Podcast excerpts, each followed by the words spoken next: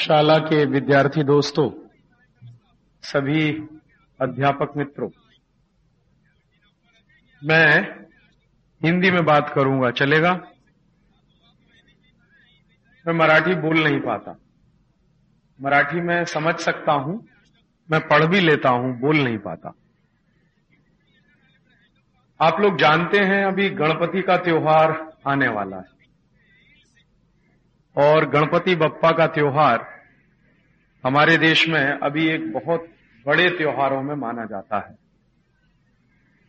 एक जमाना ऐसा भी था इस देश में कि गणपति का त्योहार मनाने पर पाबंदी लगी हुई थी। आज हम लोग इतनी आसानी के साथ गणपति का त्योहार मनाते हैं, गणपति की मूर्ति सजाते हैं, फिर उसका विसर्जन करते हैं। लेकिन जब यहाँ अंग्रेज़ों की सरकार चलती थी जब यहाँ ईस्ट इंडिया कंपनी का शासन चलता था, तब उस समय ऐसा कोई भी त्योहार मनाने पर पाबंदी जैसी लगी रहती। कोई भी ऐसा काम अंग्रेज़ों की सरकार यहाँ नहीं होने देती थी, जिसकी मदद से भारत के लोग इकट्ठे हो सकें कहीं पर भी। ऐसे जितने बड़े धार्मिक कार्यक्रम होते थे, जितने बड़े सामाजिक कार्यक्रम होते थे सब पर अलग अलग तरीके से कानूनन पाबंदी होती थी। अंग्रेज़ों की सरकार ने एक कानून बनाया था, जिसको आजकल हम लोग कहते हैं धारा 144 किसी पुलिस वाले से बात करिए तो कहेगा, धारा 144 लगी है। अभी धारा 144 अंग्रेज़ों ने लगवाई थी। क्यों लगवाई थी? कि कोई भी भारत का व्यक्ति चार या पाँच की संख्या में कहीं भी इकट्ठा ना हो सके। और पाँच लोग भी इकट्ठे ना हो सके इसके लिए कानून बना दिया था। तो फिर आप सोचिए, हज़ारों हज़ारों लोग तो इकट्ठे हो ही नहीं सकते थे। तो एक ऐसा भी समय था कि जब हम गुलाम थे अंग्रेज़ों के, हमारे यहाँ शासन चलता था ईस्ट इंडिया कंपनी का, और उस समय ऐसा कोई भी त्योहार मनाना अंग्रेज़ों की परिभाषा में कानूनन अपराध होता था। उन कठिन परिस्थितियों में जब अंग्रेज़ों की सरकार इस तरह के त्योहार मनाने नहीं देती थी अंग्रेज़ों की सरकार इस तरह के त्योहारों पर पाबंदियाँ लगाती थी। उन कठिन परिस्थितियों में श्री लोकमान्य तिलक ने गणपति का त्योहार सार्वजनिक रूप से मनाने का एक अभियान चलाया। और ये बात कर रहा हूँ मैं सन अट्ठारह की। 1893 में श्री लोकमान्य तिलक ने गणपति बप्पा का त्योहार शुरू कराया सार्वजनिक रूप से। ऐसे तो गणपति बप्पा की पूजा हम घर में कर ही सकते थे।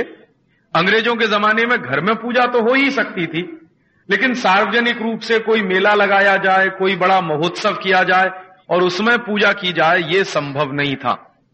तो श्री लोकमान्य तिलक ने यह काम शुरू किया। क्या किया? गाँव गाँव जाते थे, लोगों से कहते थे, गणपति मंडल बनाओ। और गाँव गाँव के लोग गणपति मंडल बनाते थे। फिर लोकमान्य तिलक ये कहा करते थे कि अंग्रेज़ी पुलिस कुछ भी कहे, अंग्रेज़ी सरकार कुछ भी कहे, हमको ये सार्वजनिक महोत्सव मनाना ही है। तो अठारह के बाद उन्होंने गणपति बप्पा का सार्वजनिक महोत्सव पहले महाराष्ट्र में शुरू कराया। गाँव गाँव में गणपति मंडल बना के। तब क्या होता था कि जिस जिस गाँव में गणपति मंडल बनता था, और आप जैसे नौजवान उसमें शामिल होते थे तो अंग्रेज़ों की पुलिस या तो लाठियों से पीटती थी उनको, या तो उनके ऊपर गोलियाँ चलती थी। लेकिन लोकमान्य तिलक की प्रेरणा इतनी ज़बरदस्त थी कि वो चाहे लाठी चलाएँ, चाहे गोली चलाएँ, हमको तो ये करना ही है। उस समय हमारे पूरे समाज में बहुत भय का वातावरण होता था, डर बहुत होता था। कब अंग्रेज़ी पुलिस आ जाएगी, कब लाठियाँ चला देगी कब गोलियों से हमको मार देगी, कब अंग्रेज़ी पुलिस पकड़ कर ले जाएगी, जेल में बंद कर देगी।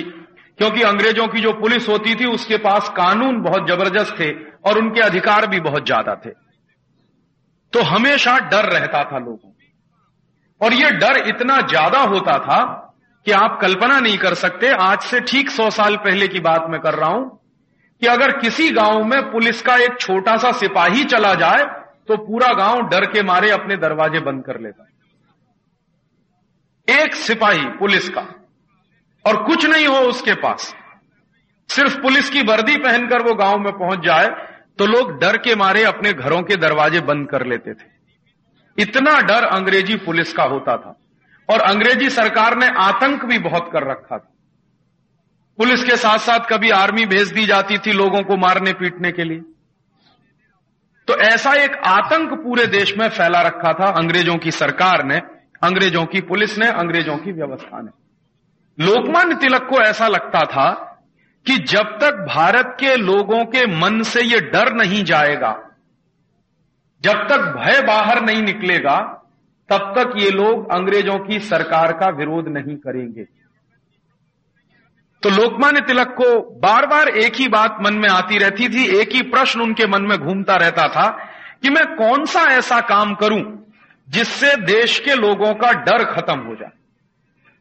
और वो अंग्रेज़ों की सरकार के सामने निकलना शुरू कर दें।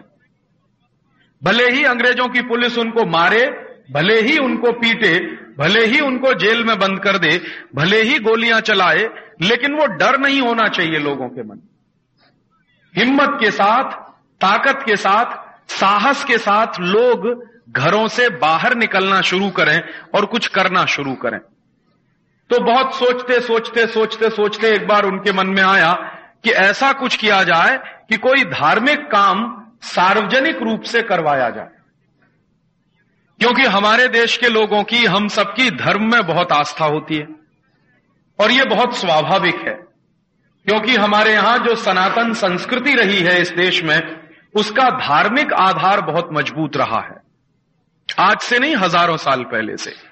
तो लोकमान्य तिलक को भी ऐसा लगा कि इस देश में लोगों का धार्मिक आधार बहुत व्यापक है, इसलिए कोई धर्म आधारित काम किया जाए, सार्वजनिक रूप से किया जाए तो लोगों के मन से थोड़ा डर निकाला जा सकता। है तो उन्होंने ये अठारह में गणपति बप्पा का त्योहार सार्वजनिक रूप से मनाने का ऐलान किया। सबसे पहला ऐलान उन्होंने किया था पुणे के पास एक गाँव में। उसके बाद गाँव गाँव घूमकर उन्होंने लोगों से कहा कि गणपति का त्योहार मनाना है और हमको उसके लिए मंडल बनाना। मंडल बनाने के पीछे कल्पना क्या थी? संगठन बनाना। उनको किसी तरह से गाँव गाँव के लोगों को संगठित करना था। अंग्रेज़ों की सरकार का विरोध करने के लिए तो गाँव गाँव जाना है, उसके लिए संगठन बनाना है। अब संगठन किस नाम से बनेगा? तो उन्होंने कहा, गणपति के नाम से बनेगा। तो अठारह के बाद उन्होंने गाँव गाँव घूम घूम कर गणपति मंडलों की स्थापना करवाना शुरू किया। पहला लक्ष्य उनका यह था कि ये जो महाराष्ट्र का पूरा का पूरा इलाका है, जिसको आज आप महाराष्ट्र कहते हैं, पहले तो ये महाराष्ट्र नहीं होता था लेकिन अभी इस पूरे इलाके में उन्होंने कहा कि हर गाँव में मुझे गणपति मंडल की स्थापना करनी है। और उस गणपति मंडल के बहाने लोगों को संगठित करके कोई बड़े काम पर लगा देना है। तो उन्होंने घूमना शुरू किया जगह जगह जाकर व्याख्यान देना शुरू किया। उस समय तो आप जानते हैं कि वो वकील होते थे, वकालत करते थे। एक दिन उनको ऐसा लगा कि वकालत और ये काम दोनों साथ नहीं चल सकते, क्योंकि वकालत करने के काम में काफ़ी समय नष्ट होता था। एक दिन उनको इस बात का भी एहसास हुआ कि मैं वकील तो हूँ और वकालत भी करता हूँ, लेकिन अदालत तो अंग्रेज़ों की है। कानून तो अंग्रेज़ों का है। अदालत में जो पद्धतियाँ चलती हैं, वो तो अंग्रेज़ों की हैं, और वो कहते थे कि मुझे तो अंग्रेज़ों को बाहर निकालना है इस देश से। तो अंग्रेज़ों की अदालत में जाके मैं वकालत करूँ और उन्हीं के कानून के आधार पर कुछ कोशिश करूँ न्याय दिलवाने की तो ये तो कुछ उचित नहीं है। तो उन्होंने एक बहुत क्रांतिकारी फैसला किया कि अभी कुछ भी वकालत नहीं करनी मुझको। अभी तो देश का ही काम करना। हालाँकि उस समय उनकी पत्नी ने उसका बहुत विरोध किया कि आप ये क्या कर रहे हो? और डर किस बात का था कि पैसा नहीं आएगा, जीविका नहीं चलेगी? उन्होंने कहा, सब जीविका चलेगी। लेकिन मैं ये अंग्रेज़ों की अदालत में जाके अब काम करने वाला नहीं, मुझे तो अंग्रेज़ों से भारत को आज़ाद करवाना है। तो वकालत भी छोड़ दी और पूरा का पूरा समय गाँव गाँव घूमना गली गली जाना, गणपति के मंडल बनवाना, लोगों को समझाना कि हम गणपति का मंडल बनाएँगे, उससे गणेश चतुर्थी आएगी, फिर उस दिन गणपति की स्थापना होगी, फिर उसके बाद महोत्सव मनाएँगे। तो महोत्सव मनाने के पीछे, गणपति मंडल बनाने के पीछे उनके मन में दो बातें काम कर रही थी। एक तो गाँव के लोगों का संगठन होना बहुत ज़रूरी है, दूसरा गाँव के लोगों में से डर निकलना बहुत ज़रूरी है। आप जानते हो, हम सब मानते हैं कि गणपति विघ्न हरता है। किसी भी तरह के विघ्न को दूर करते हैं। इसलिए हम जो भी कोई बड़ा काम करते हैं तो पहले गणपति की पूजा करते हैं, ताकि उस काम में कोई विघ्न ना आने पाए। तो गाँव गाँव जब लोकमान्य तिलक घूमते थे तो कहते थे कि देखो, ये गणपति विघ्न हरता है। तुम अगर इनकी पूजा करोगे तो तुम्हारे सारे विघ्न ये दूर कर देंगे। तो अंग्रेज़ों की सरकार जो तुम्हारे काम में विघ्न डालती है अंग्रेज़ों की सरकार जो तुम्हारे ऊपर अत्याचार करती है, वो सब दूर करने का काम गणपति करेंगे। तो लोगों में थोड़ी हिम्मत आना शुरू हुई। गाँव गाँव इस तरह के जब उनके व्याख्यान होना शुरू हुए तो लोगों में हिम्मत आना शुरू हुई। लोगों ने फिर गणपति मंडल बनाना शुरू किया। अंग्रेज़ों की सरकार उससे बहुत परेशान हुई। तो जैसे जैसे लोकमान्य तिलक गणपति मंडल बनाते जाते थे वैसे वैसे अंग्रेज़ों की सरकार की कोशिश ये रहती थी कि ये गणपति मंडलों को तोड़ दिया जाए। तो मैंने आपको बताया कि गणपति मंडल के लोग जो होते थे, उनके ऊपर अंग्रेज़ी लोग झूठे, साचे मुकदमे चलाते थे। जैसे कोई गणपति मंडल का अध्यक्ष है, मान लो किसी गाँव का, अंग्रेज़ी पुलिस आएगी, उसको पकड़ के ले जाएगी। उसके ऊपर झूठ मूठ का कोई मुकदमा चलाएँगे, उसको जेल के अंदर बंद कर देंगे। क्यों? ताकि गाँव के लोगों में यह डर पैदा हो जाए कि तुम गणपति में मत जाना, नहीं तो अंग्रेज़ी पुलिस तुमको भी पकड़ के ले जाएगी। तो इस तरह से अंग्रेज़ी पुलिस और अंग्रेज़ी सरकार परेशान करती थी। लेकिन लोकमान्य तिलक कहते थे कि चाहे वो जितना परेशान करें, हमको तो यही करना है। तो लोगों में थोड़ी हिम्मत आना शुरू हुआ। हिम्मत आते आते संगठन बनना शुरू हुआ। संगठन में होने वाले कार्यकर्ताओं की भीड़ बढ़ना शुरू हुआ। और लोकमान्य तिलक ने देखा कि अभी ये चल गया है और काफ़ी बड़े इलाके में गणपति का त्योहार मनाया जाने लगा है। अठारह सौ सत्तानवे, अठारह तक तो कई गाँवों में सार्वजनिक रूप से गणपति शुरू हो चुका था। और 1900 के आसपास तो काफ़ी फैल चुका था।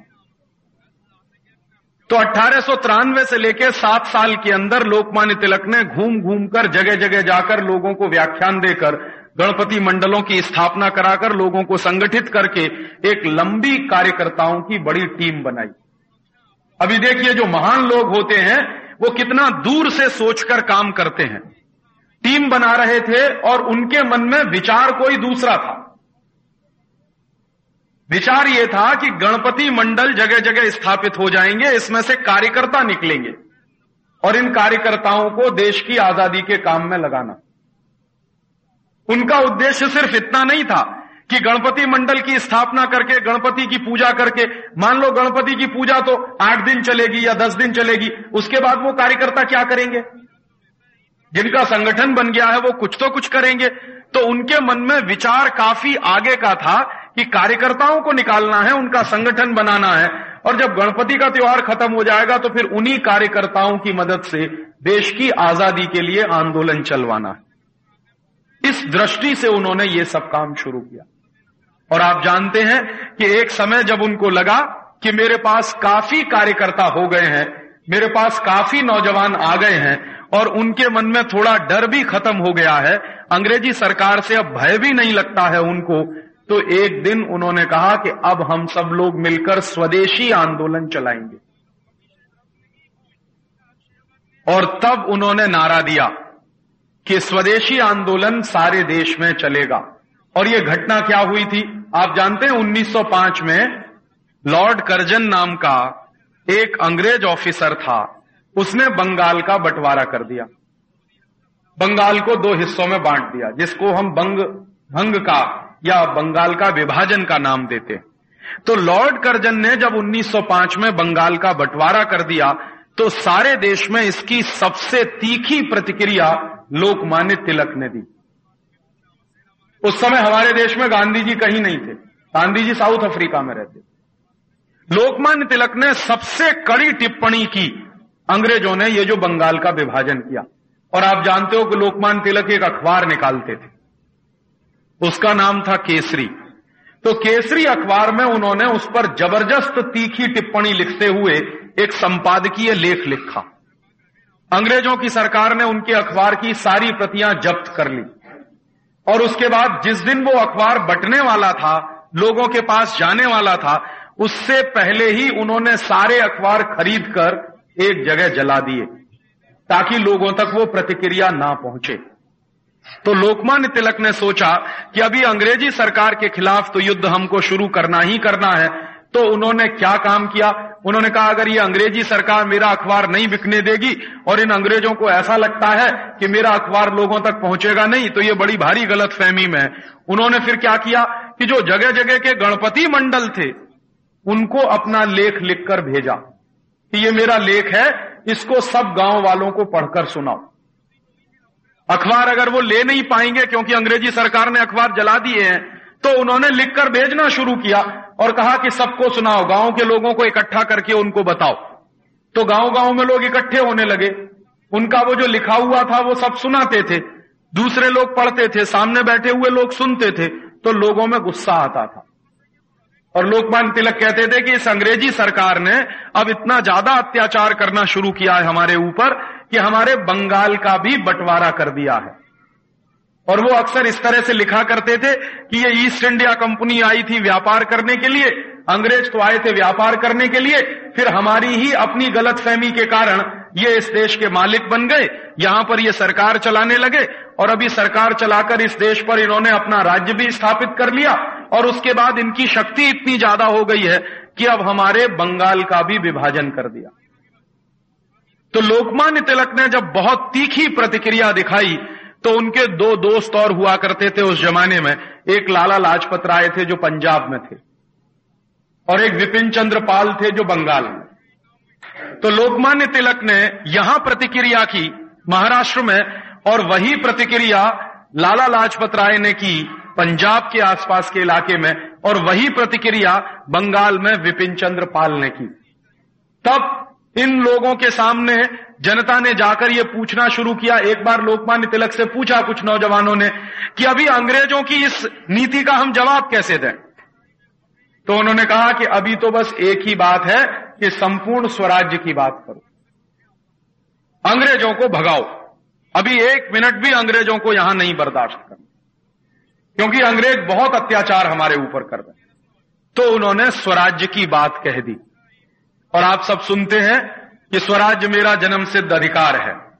ये जो उन्होंने कह दिया, फिर ये देश के लोगों ने कहना शुरू किया। कि अभी अंग्रेज़ों को यहाँ नहीं रहने देना है, अंग्रेज़ों को यहाँ से भगाना है और हमको तो स्वराज्य लाना है। तो एक बार फिर कुछ नौजवान उनसे मिले, विद्यार्थी लोग थे, उन्होंने कहा कि स्वराज्य कैसे आएगा? तो उन्होंने कहा कि स्वराज्य तब आएगा जब इस देश में स्वदेशी आएगा। और जो सबसे महत्वपूर्ण बात कही लोकमान्य तिलक ने, उस बात को आज भी याद रखने की ज़रूरत है। उन्होंने कहा कि अगर स्वदेशी नहीं आएगा तो स्वराज्य नहीं आएगा पूना की एक बहुत बड़ी सभा में उन्होंने ये कह दिया था कि स्वदेशी और स्वराज्य एक ही सिक्के के दो हिस्से हैं। अगर स्वदेशी आएगा तो स्वराज्य आ जाएगा। स्वदेशी नहीं आएगा तो स्वराज्य नहीं आएगा। दूसरा वो ये भी कहते थे कि अगर स्वराज्य आ जाएगा तो स्वदेशी और बढ़ेगा। तो फिर उन्होंने गणपति बप्पा का जो मंडल बनाए थे गाँव गाँव में, गणपति का महोत्सव अपनाने, मनाने के लिए जो मंडल बनाए थे गाँव गाँव में, उन्हीं मंडल के नौजवानों को फिर उन्होंने कहा कि अब स्वदेशी आंदोलन चलाओ। तो 1905 में उन्हीं नौजवानों ने जो संगठित हुए थे गणपति मंडल में, उन्होंने स्वदेशी आंदोलन चलाना शुरू किया। देखिए कितनी दूर की योजना थी। अठारह के साल में गणपति शुरू किया। 1905 में स्वदेशी आंदोलन शुरू किया। लेकिन अट्ठारह से 1905 कितने साल? करीब 12 साल बैठते हैं ना? तो 12 साल पहले योजना बना ली कि मुझे क्या करना है, कैसे जाना है। यहाँ हम छह महीने आगे का सोच नहीं पाते अब। वो बारह साल पहले की योजना बनाकर कि कैसे कैसे मुझे गाँव गाँव जाना है, कैसे कैसे गणपति का काम शुरू करवाना है, कैसे कैसे मंडल खड़ा करवाना है, फिर उसके बाद उनसे क्या काम करवाना। तो 1905 में आके स्वदेशी का नारा दे दिया।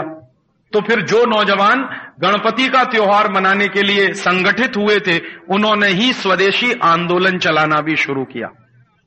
और लोकमान्य तिलक ने उनको तैयार किया कि तुम सब गाँव गाँव जाओ। और हर गाँव में जाकर लोगों से कहो कि अंग्रेज़ी कपड़ों का बहिष्कार करें। अंग्रेज़ी सामानों का बहिष्कार करें। अंग्रेज़ी कपड़े खरीदना बंद करें। अंग्रेज़ी सामान खरीदना बंद करें। ईस्ट इंडिया कंपनी का सामान खरीदना बंद करें। और ईस्ट इंडिया जैसी दूसरी तमाम अंग्रेज़ी कंपनियों का कुछ भी माल नहीं खरीदें।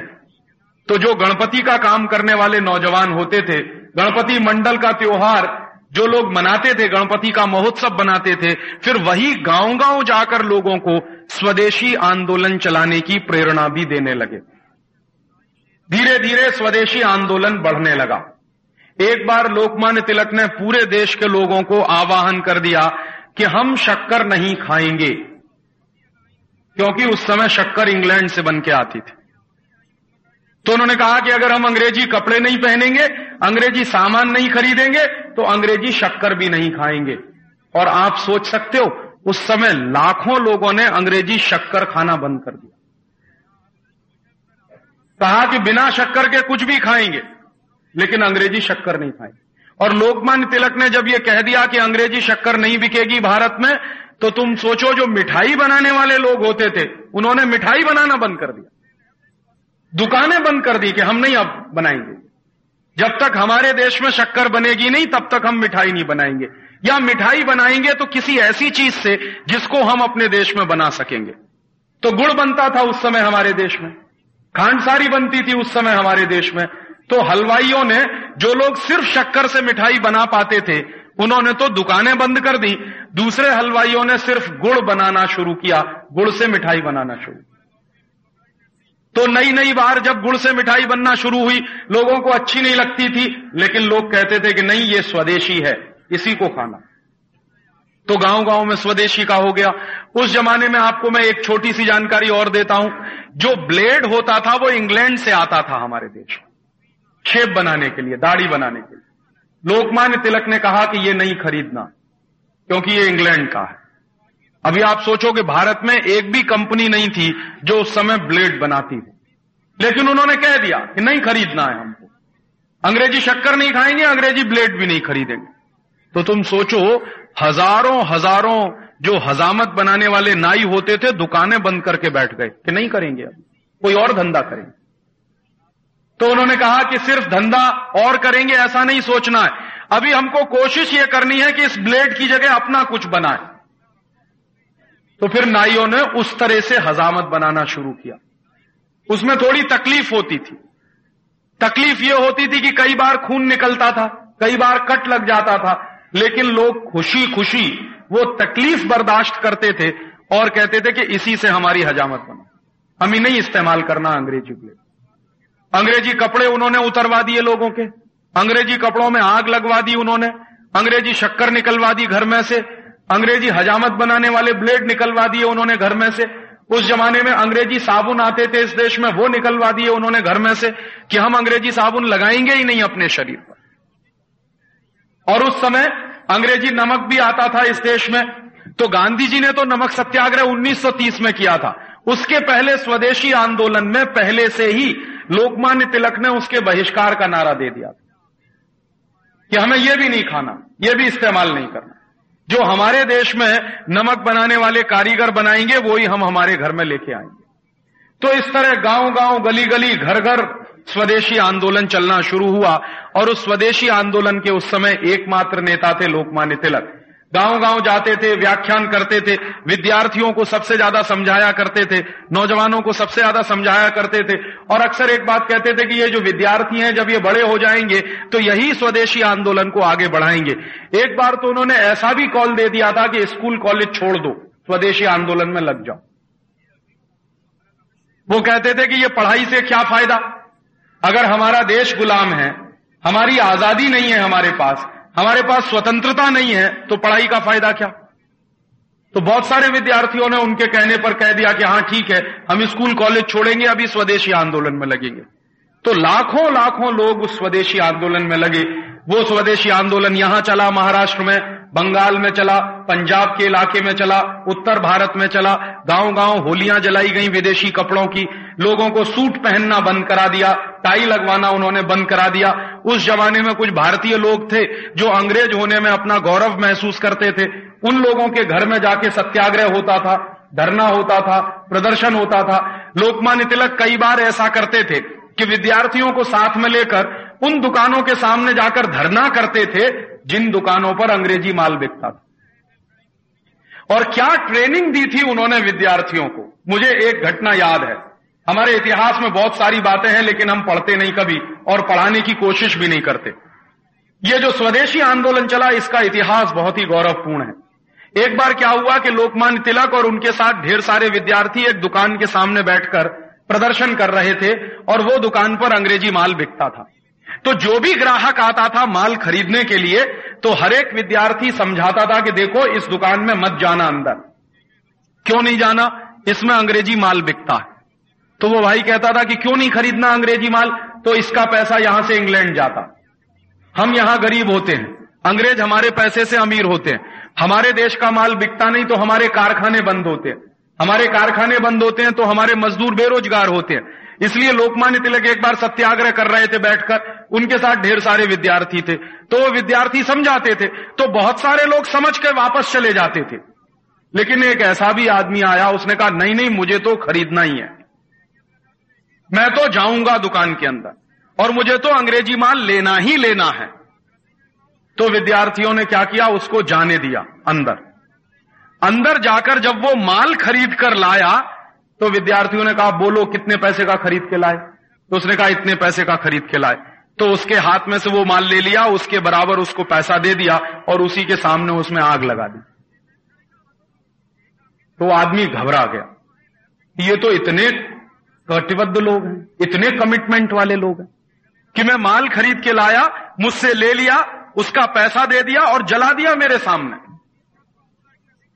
माने वो आदमी ऐसा सोचता था कि ये माल मुझसे ले लेके पैसा ले लेंगे हम, फिर ये शायद उसका इस्तेमाल करेंगे।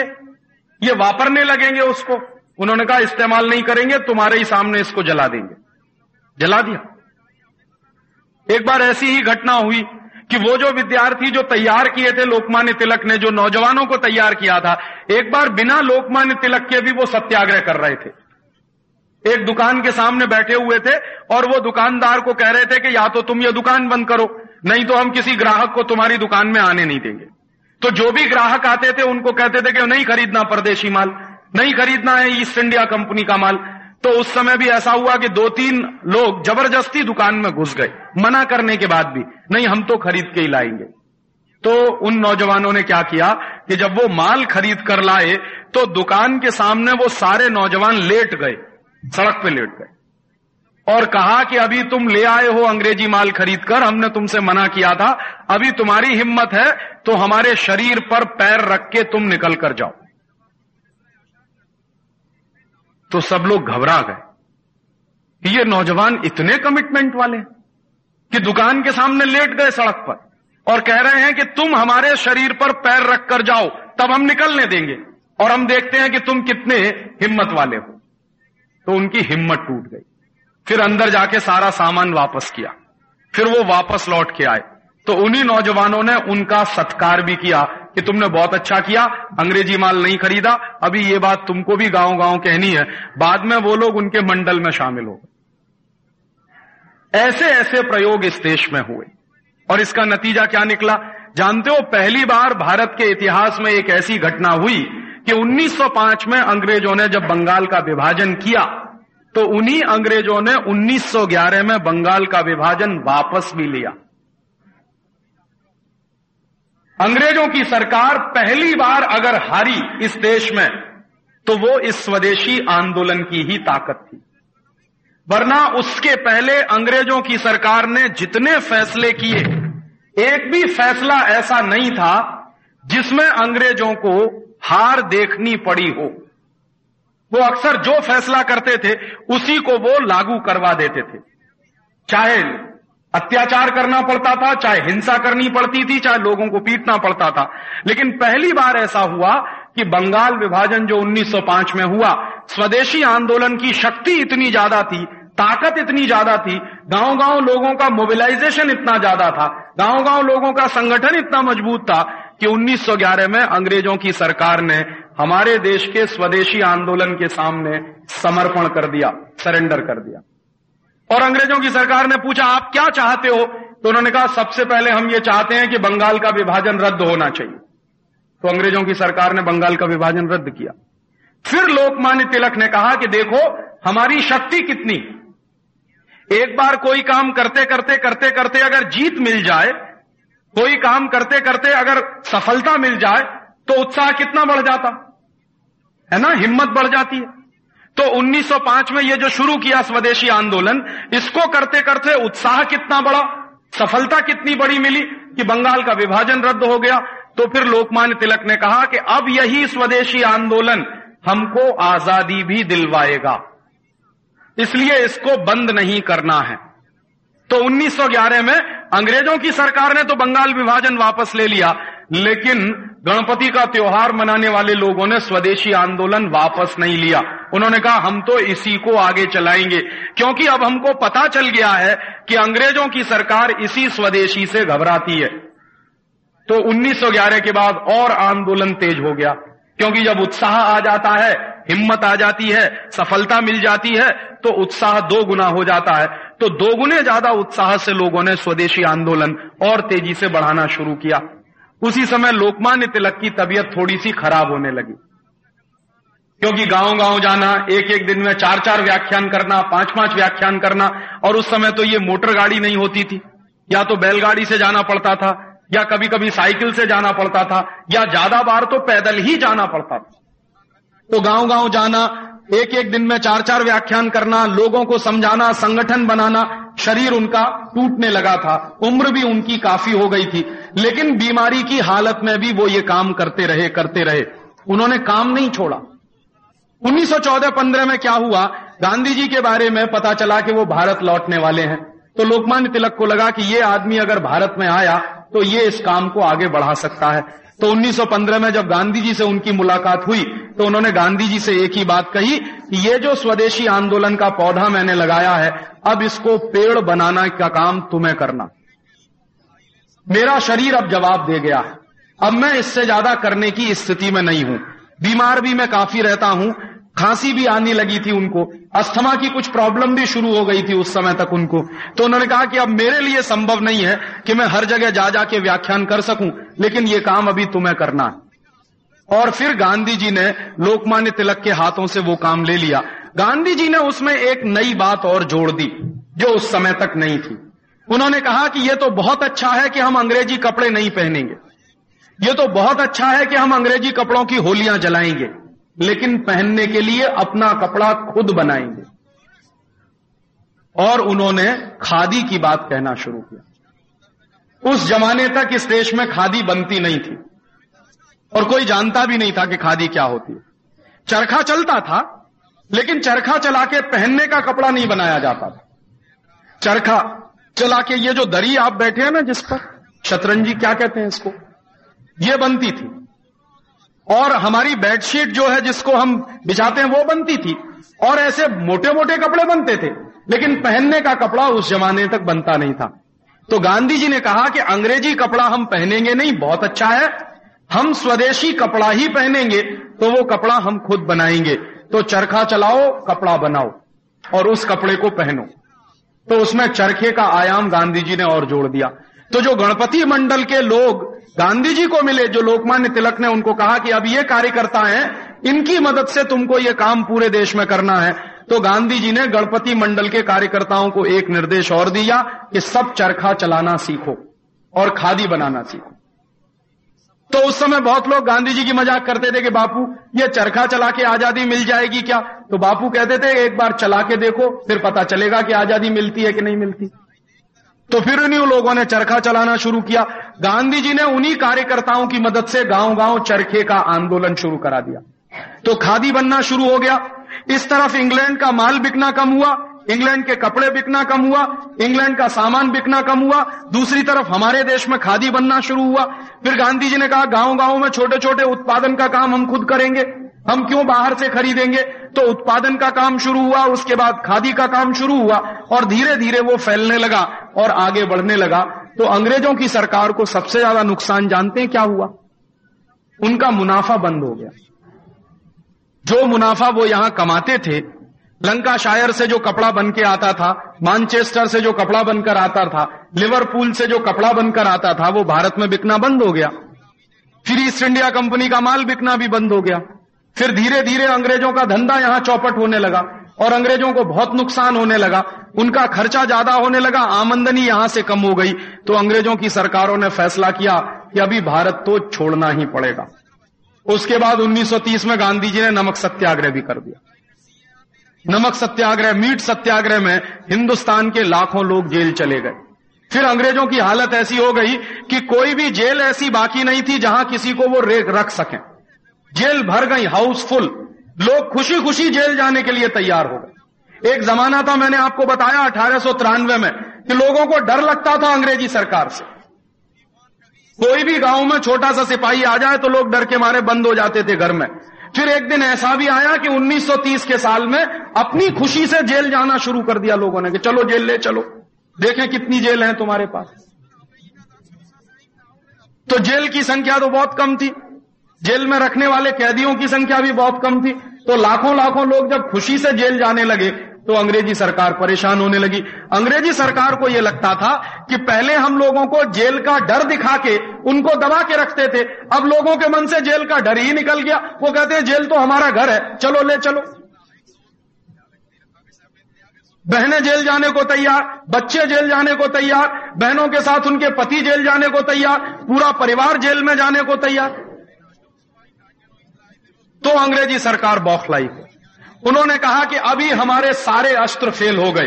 अभी जेल का डर नहीं है इनको, लाठियों का डर नहीं है इनको। चाहे जितनी गोलियाँ चलाते हैं लाखों लाखों लोग प्रदर्शन करने आते हैं तो उनको लगा कि अभी तो भारत छोड़ना ही पड़ेगा।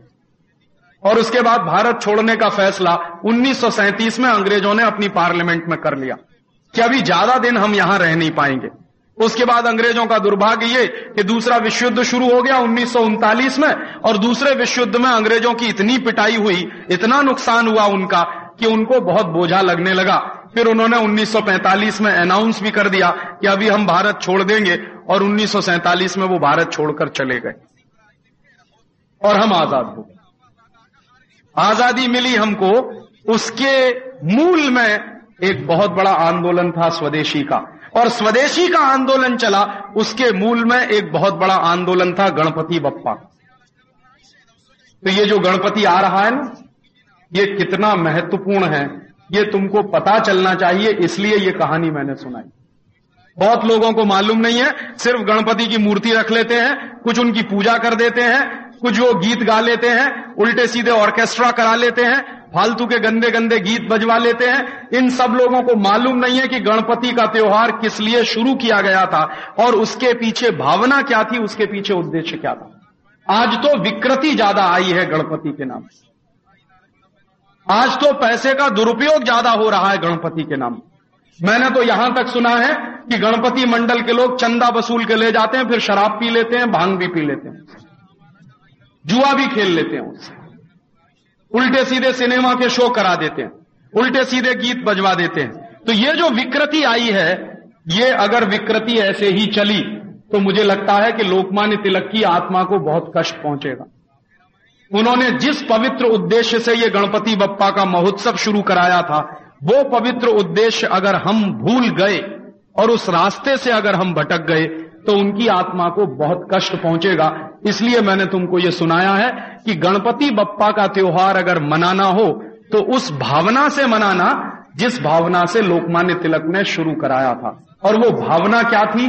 स्वदेशी तो तुम कह सकते हो कि उस समय तो हम गुलाम थे, अंग्रेज़ों का शासन चलता था, ईस्ट इंडिया कंपनी का धंधा चलता था, इसलिए हमको स्वदेशी की भावना से वो करना पड़ा। अब तो हम गुलाम नहीं है, अब तो अंग्रेज़ों का शासन नहीं चलता, अब तो हम आज़ाद हो गए हैं। और मैं तुमसे यही कहने आया हूँ कि आज भी हम उस ईस्ट इंडिया कंपनी को भूल नहीं सकते, जिसने हमको गुलाम बनाया। तकलीफ़ जानते हो क्या है?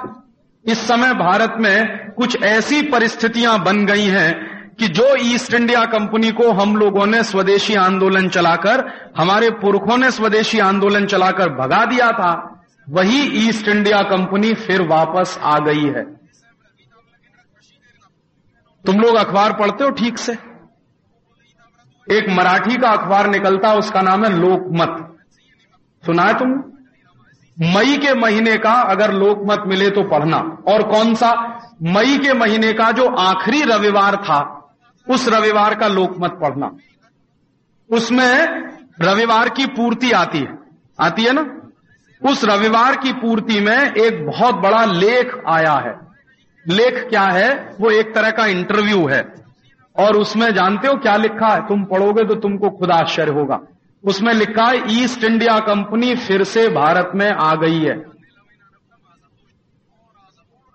जिस ईस्ट इंडिया कंपनी को हमने भगाया, करोड़ों करोड़ों लोगों की कुर्बानी देके, इतना बड़ा आंदोलन चला के वही ईस्ट इंडिया कंपनी फिर आ गई है। अभी क्या होगा? पहले भी आई थी 400 साल पहले, है ना? तब इस देश का राजा था जहांगीर। जहांगीर ने बुलाया था ईस्ट इंडिया कंपनी को। अभी ईस्ट इंडिया कंपनी फिर आ गई है। और वो ईस्ट इंडिया कंपनी अगर फिर आई है तो शायद हमको फिर से स्वदेशी आंदोलन चलाना पड़ेगा। नहीं तो क्या होगा? नहीं तो वही गलती होगी जो उस समय हुई थी। ईस्ट इंडिया कंपनी को अगर हमने व्यापार करने दिया तो एक दिन फिर देश गुलाम हो सकता है। और अब की बार खतरा इसलिए ज़्यादा है कि ईस्ट इंडिया कंपनी अकेले नहीं आई है। उस ईस्ट इंडिया कंपनी के साथ साथ चार हज़ार दूसरी कंपनियाँ भी आई। तो जो चार हज़ार दूसरी कंपनियाँ आई हैं ईस्ट इंडिया कंपनी के साथ साथ धीरे धीरे पूरे देश को इन कंपनियों ने गुलाम बनाना शुरू किया। गुलामी कैसे आती है? सबसे पहले कोई समाज और देश आर्थिक रूप से गुलाम बनता है। फिर वही देश राजनीतिक रूप से गुलाम बनता। फिर वो देश सामाजिक और सांस्कृतिक रूप से गुलाम बनता। तो इस समय भारत में जो चल रहा है, वो आर्थिक गुलामी वाला दौर चल रहा। जब ये आर्थिक गुलामी पूरी हो जाएगी तो फिर हम राजनीतिक रूप से भी गुलाम हो सकते हैं।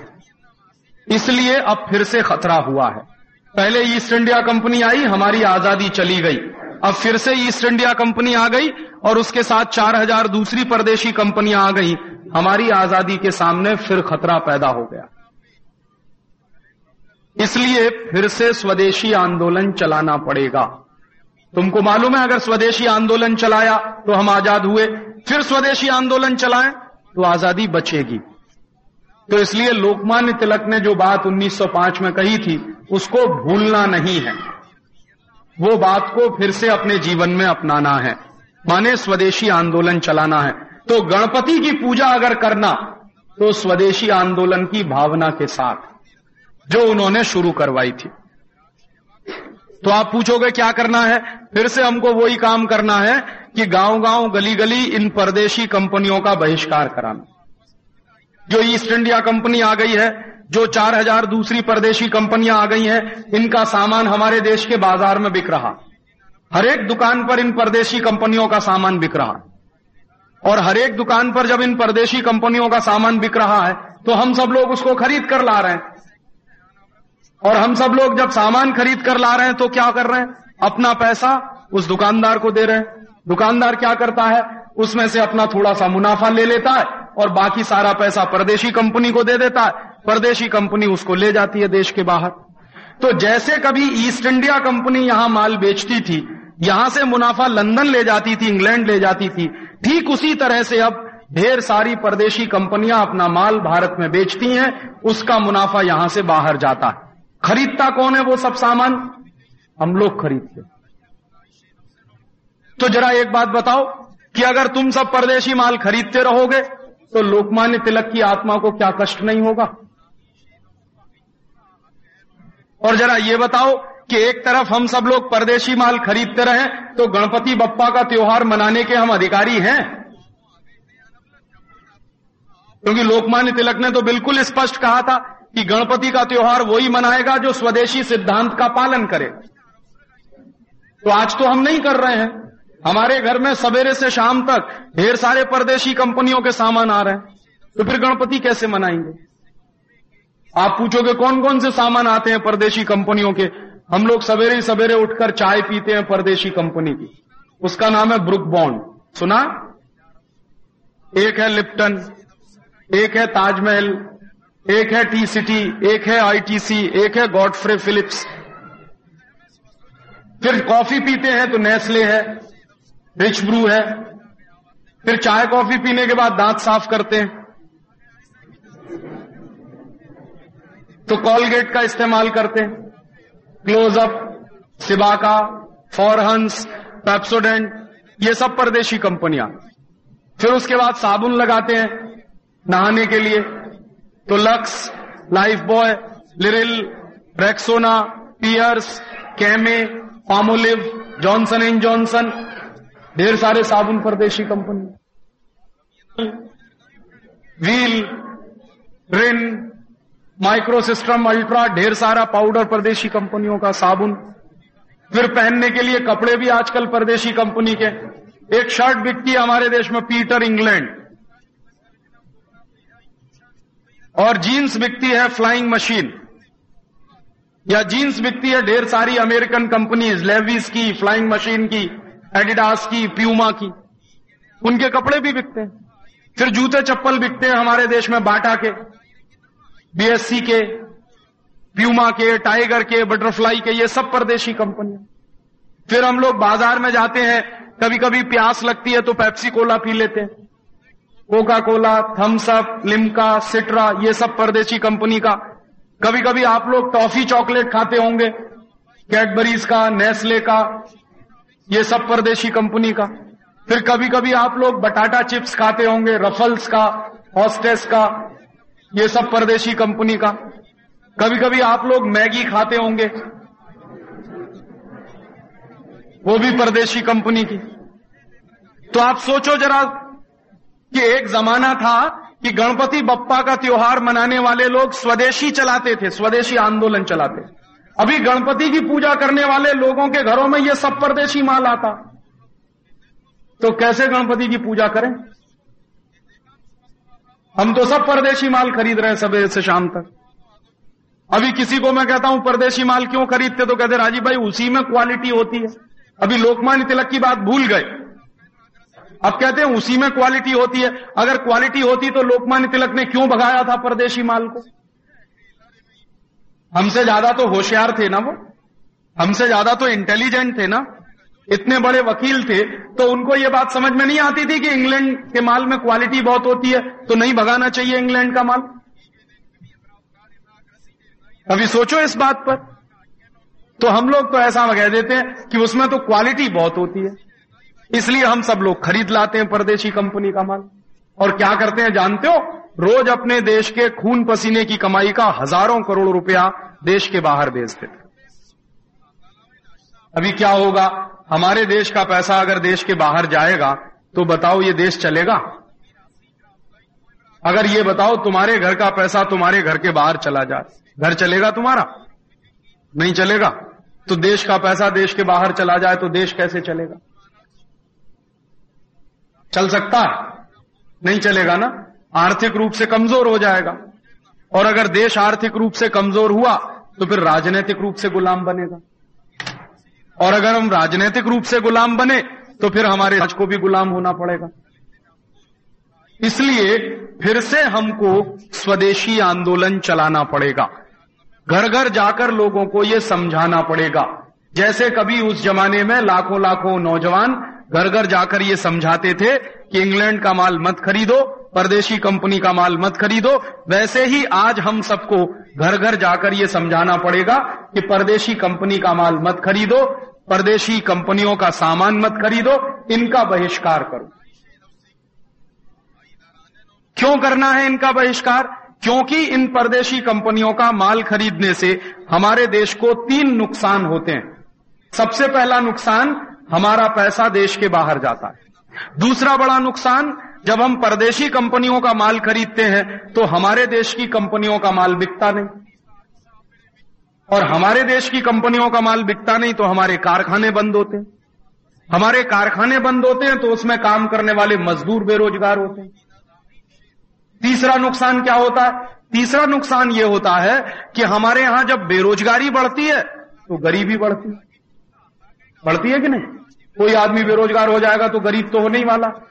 तो गरीबी बढ़ती है, बेरोजगारी बढ़ती है, हमारे देश का पैसा देश के बाहर जाता। और जानते हो कितनी गरीबी है हमारे देश में? अभी इस समय हमारे देश में 40 करोड़ लोग गरीब हैं। और कितने गरीब हैं ये 40 करोड़ लोग? हमारे यहाँ 15 करोड़ लोग इतने गरीब हैं, जिनके पास एक दिन में खर्च करने के लिए पाँच रुपया भी नहीं है। दस करोड़ लोग इस देश में इतने गरीब हैं, जिनके पास एक दिन में खर्च करने के लिए एक रुपया भी नहीं है। और पाँच करोड़ लोग इतने गरीब हैं, जिनके पास एक दिन में खर्च करने के लिए पचास पैसा भी नहीं। और हमारी सरकार खुद कहती है कि उन्नीस सौ इक्यानवे के साल से लेकर उन्नीस सौ अट्ठानवे के साल तक हमारे देश में आठ करोड़ लोग और गरीब हो गए। उन्नीस सौ इक्यानवे के साल में हमारे यहाँ गरीबों की आबादी थी 32 करोड़, अब हो गई 40 करोड़। तो ये गरीबी बढ़ती जा रही है। क्यों? क्योंकि परदेशी कंपनियाँ घुसती जा रही हैं हमारे। हमारे कारखाने बंद होते जा रहे हैं। मैंने तुमको बताया कि हम सब लोग जब परदेशी कंपनियों का माल खरीदते हैं तो भारत का माल बिकता नहीं, यहाँ के कारखानों का माल बिकता नहीं, यहाँ के कारखाने बंद हो जाते हैं। पता है कितने कारखाने बंद हो चुके हैं? पिछले आठ साल में हमारे देश के दो लाख बासठ हज़ार कारखाने बंद हो चुके हैं। सोचो आप, दो लाख बासठ हज़ार कारखाने बंद हो गए तो उन कारखानों में काम करने वाले लोग कहाँ गए? सब बेरोजगार हो गए। बेरोजगार हो गए तो क्या हुआ? गरीब हो गए तो इसलिए गरीबी बढ़ी। और इसकी ज़िम्मेदारी किस पर आने वाली है? गरीबी बढ़ेगी, बेरोजगारी बढ़ेगी। देश का पैसा बाहर जाएगा। तो एक ज़िम्मेदारी तो हमारी सरकारों की कि वो इन परदेशी कंपनियों को बुलाती क्यों है? तो उसका जवाब तुम देख लो कि सरकारें तो ऐसी ऐसी भ्रष्ट हैं इस देश में, उनको सिर्फ़ कुर्सी चाहिए, सिर्फ़ पैसा चाहिए। जो पैसा दे, जैसे भी कुर्सी मिले, उसके लिए वो कुछ भी करने को तैयार है। तो सरकारें तो भ्रष्ट हो चुकी हैं वो तो पूरी तरह से सारे देश को बर्बाद करने में लगी हुई हैं। तो अभी सरकारें भ्रष्ट हो जाएँ, नेता हमारे भ्रष्ट हो जाएँ, उनको सिवाय कुर्सी और पैसे के कुछ ना दिखाई दे तो फिर क्या करना चाहिए? हम लोगों को कुछ करना चाहिए। तो आप पूछोगे, हम लोग क्या कर सकते हैं? हम लोग इतना तो कर सकते हैं कि ये जो परदेशी कंपनियों का माल खरीद रहे हैं, ये खरीदना बंद कर दें। कर सकते हैं? स्वदेशी फिर से अपना सकते हैं? इतना तो कर सकते तो हमारे घरों में सवेरे से शाम तक ये परदेशी कंपनियों का माल आता है, इसको खरीदना अगर हम सब बंद कर दें तो हमारे देश में ये जो मुनाफा कमाकर बाहर ले जाने वाली परदेशी कंपनियाँ हैं, इनके धंधे सब बंद हो जाएँगे। हो जाएँगे ना, जैसे ईस्ट इंडिया कंपनी का हुआ था। इसलिए फिर से अभी गाँव गाँव स्वदेशी आंदोलन चलाना है। गणपति के साथ साथ फिर से स्वदेशी की बात पूरे देश में फैलानी तो उसके लिए क्या करें? मेरा सबसे पहला निवेदन यह है कि तुम लोग चाय, कॉफ़ी पीना बंद कर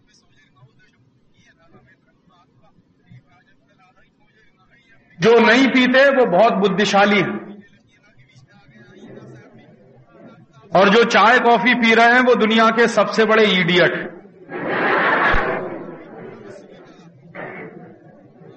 तो तुम पूछोगे, वो कैसे?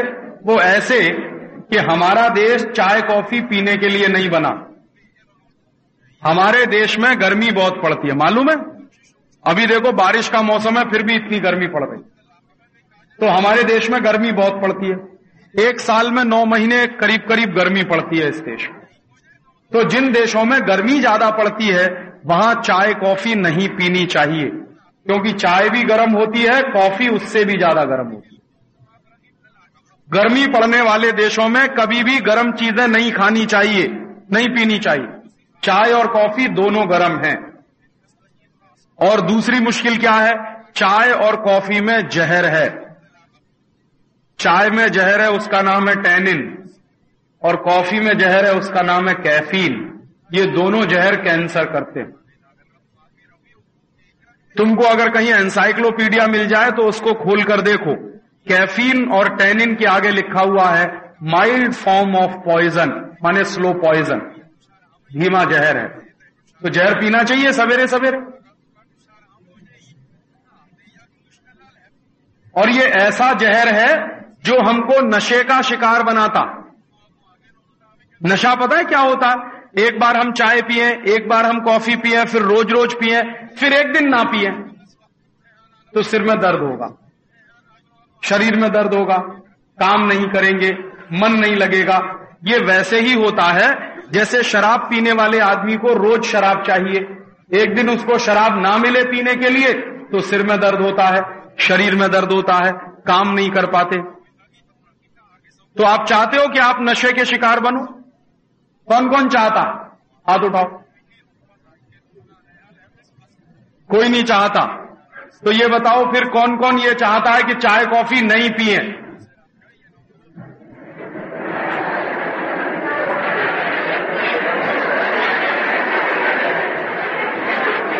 और आप लोग चाय, कॉफ़ी नहीं पिएँगे, अपने घर के माँ और पिताजी को भी नहीं पीने देंगे।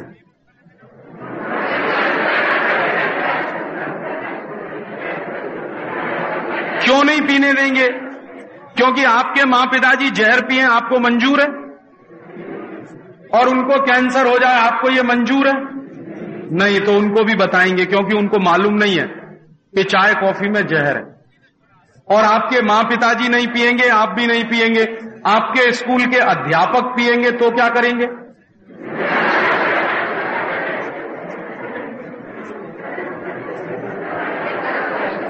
उनको पीने देंगे? नहीं ना? तो अगर कल से आपके स्कूल में कोई अध्यापक चाय पीता हुआ दिखाई दे तो एक काम करना, चुपचाप सब लोग उनके सामने जाके खड़े हो जाना।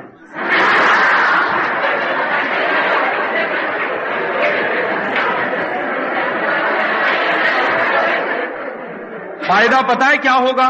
उनके शरीर में भी जहर नहीं जाएगा। वो ठीक से जीवन बिताएँगे तो तुमको ठीक से पढ़ाएँगे। और सबसे बड़ी बात, स्कूल का खर्चा बचेगा।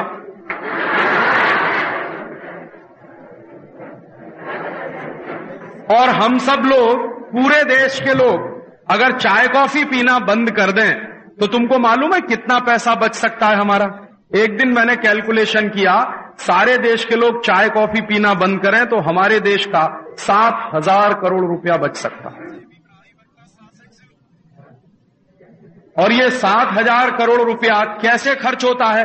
सारे देश के लोग जब चाय कॉफ़ी पीते हैं तो एक साल में सात हज़ार करोड़ रुपए की चाय कॉफ़ी पीते तो ये बच जाएगा, और ये पैसा अगर बचेगा तो सोचो कितने लाख लोगों को इससे काम मिलेगा। बात समझ में आ रही है? तो चाय कॉफ़ी नहीं पीना तो फिर क्या पीना है? गाय का दूध।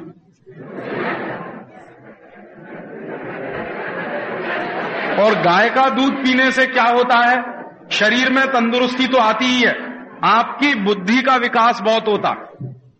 विद्यार्थियों को गाय का दूध पीना बहुत ज़रूरी। क्योंकि अगर आप चाहते हैं कि आपकी स्मरण शक्ति तेज बने तो देशी गाय का दूध पीजिए। स्मरण शक्ति बहुत तेज हो जाती है। और दूसरा फ़ायदा यह होता है कि गाय का दूध बहुत आसानी के साथ पचता, डाइजेस्ट बहुत जल्दी होता। तो इसलिए गाय का दूध पीजिए। जो लोग गाय का दूध ना पी सकें, वो क्या करें? चाय कॉफ़ी की अगर आदत पड़ गई है तो उसको छुड़वाने की ज़िम्मेदारी मेरी। आप लोग कैसे चाय कॉफ़ी छोड़ सकते हैं? चाय बनाते हैं ना, पानी गर्म करते हैं। तो जो पानी आपने चाय बनाने के लिए गर्म किया, उस पानी में तुलसी की पत्ती डाल दीजिए। चाय मत डालिए, तुलसी की पत्ती डालिए। फिर उसी पानी में सूंठ पाउडर डाल दीजिए। सूंठ पाउडर सुना? जो लोग सूट पाउडर डालें, सूट पाउडर नहीं तो अदरक डाल दीजिए, जिंजर, और उसको उबालिए, और फिर कप में रख लीजिए, और फिर उसको पीना शुरू कर दीजिए। एक दिन में दो तीन बार पीजिए, चाय कॉफ़ी की आदत छूट जाएगी। और जो लोग ये ना कर सकें कि हमारे घर में सूट पाउडर भी नहीं है, तुलसी का पत्ता भी नहीं है, वो लोग एक काम करें कि चाय के लिए जो पानी गर्म किया है, पानी गर्म करके उसको कप में डालकर उसको पीना शुरू करें तो क्या होगा? हम गर्म पानी पिएँगे और गर्म पानी पीने के पता है क्या क्या फ़ायदे हैं? मैं तुमको गिनाता हूँ। गर्म पानी पियो, कभी भी डायबिटीज़ नहीं होगी। गर्म पानी पियो, कभी भी अर्थराइटिस नहीं होगा। अर्थराइटिस जानते हो? ये जो जोड़ में दर्द होने लगता है ना, हड्डियों के जॉइंट्स में दर्द होने लगता अर्थराइटिस वो बीमारी होती है। गर्म पानी पीते रहो, कभी भी नहीं होगी। गर्म पानी पीते रहो, कभी भी तुम्हारा पेट खराब नहीं होगा। गर्म पानी पीते रहो, कभी भी गला खराब नहीं होगा। गर्म पानी पीते रहो, कभी भी खांसी नहीं आएगी। गर्म पानी पीते रहो, कभी भी जुकाम नहीं होगा। गर्म पानी पीते रहो, कभी भी निमोनिया नहीं होगा। गर्म पानी पीते रहोगे, कभी भी शरीर पर मोटापा नहीं चढ़ेगा। इतने सारे फ़ायदे हैं। और सारे फायदों की एक बात मैं तुमको बताता हूँ, गर्म पानी पीते रहो, डॉक्टर के पास नहीं जाना पड़े। और गर्म पानी पीने का सबसे अच्छा तरीका समझते हो क्या है? सवेरे सवेरे सोकर उठना और एक या दो गिलास, अगर संभव हो तो तीन गिलास, हल्का गर्म पानी पीना, सुबह उठते ही। उसके बाद टॉयलेट जाना या कुछ करना। और ये बहुत बड़ी दवा बता रहा हूँ मैं तुमको। ज़िंदगी में अगर तुम निरोगी रहना चाहते हो, दवा की ज़रूरत ही ना पड़े, हम बीमार ही ना पड़े, हमारा शरीर दुरुस्त रहे तो उसकी सबसे बेहतरीन दवा है। और मैं तुमको मेरे बारे में बता सकता हूँ। मैं इतना घूमता हूँ, पूरे देश में जाता हूँ, दिन में तीन तीन चार चार व्याख्यान करता हूँ तीन तीन घंटे चार चार घंटे एक व्याख्यान में खड़ा रहता हूँ कभी कभी नौ नौ घंटे खड़ा रहता हूँ, इतना बोलता हूँ, ना तो मेरा कभी गला बैठता, ना तो मुझे कभी तकलीफ़ होती है ना तो मुझे कभी बुखार आता है, मुझे याद नहीं कि पिछले आठ साल से मैं कब बीमार हुआ। और साल भर में कम से कम छह महीने में ट्रेन में बिताता हूँ, इतनी ट्रैवलिंग करता हूँ पूरे देश में। तब भी ना तो मैं बीमार पड़ता हूँ, ना मुझे बुखार आता है, ना जुकाम होता है, ना खांसी होती है। इतना व्याख्यान देने के बावजूद, उसका रहस्य जानते हो क्या? गर्म पानी। तो तुम भी पियो, बहुत अच्छा होगा। समझ में आ रहा है ना? तो चाय, कॉफ़ी बंद, गर्म पानी शुरू। और तुम्हारे घर में अगर कोई अतिथि आए तो उसको भी गर्म पानी पिलाना।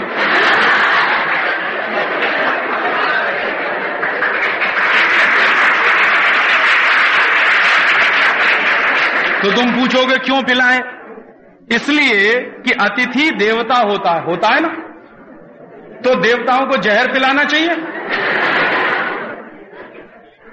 तो चाय कॉफ़ी पिलाओगे अपने अतिथियों को? तो उनसे कहना कि आप हमारे अतिथि हैं, अतिथि देवता होता। इसलिए देवताओं को जहर नहीं पिलाते। तो चाय कॉफ़ी नहीं पिलाएँगे, गर्म पानी पिलाएँगे। या अगर घर में होगा तो गाय का दूध पिलाएँगे। बात समझ में आती है ना? और ये जो मैंने समझाया, ये आज अपने माँ पिताजी को समझाओगे? जाके यहाँ से? हाँ। और यही बात कल अपने पड़ोसी को कहना फिर। अपने माँ पिताजी को समझा के, फिर अपने पड़ोसी को समझाना। क्योंकि ज़्यादा से ज़्यादा लोग समझें, उतना ही फ़ायदा।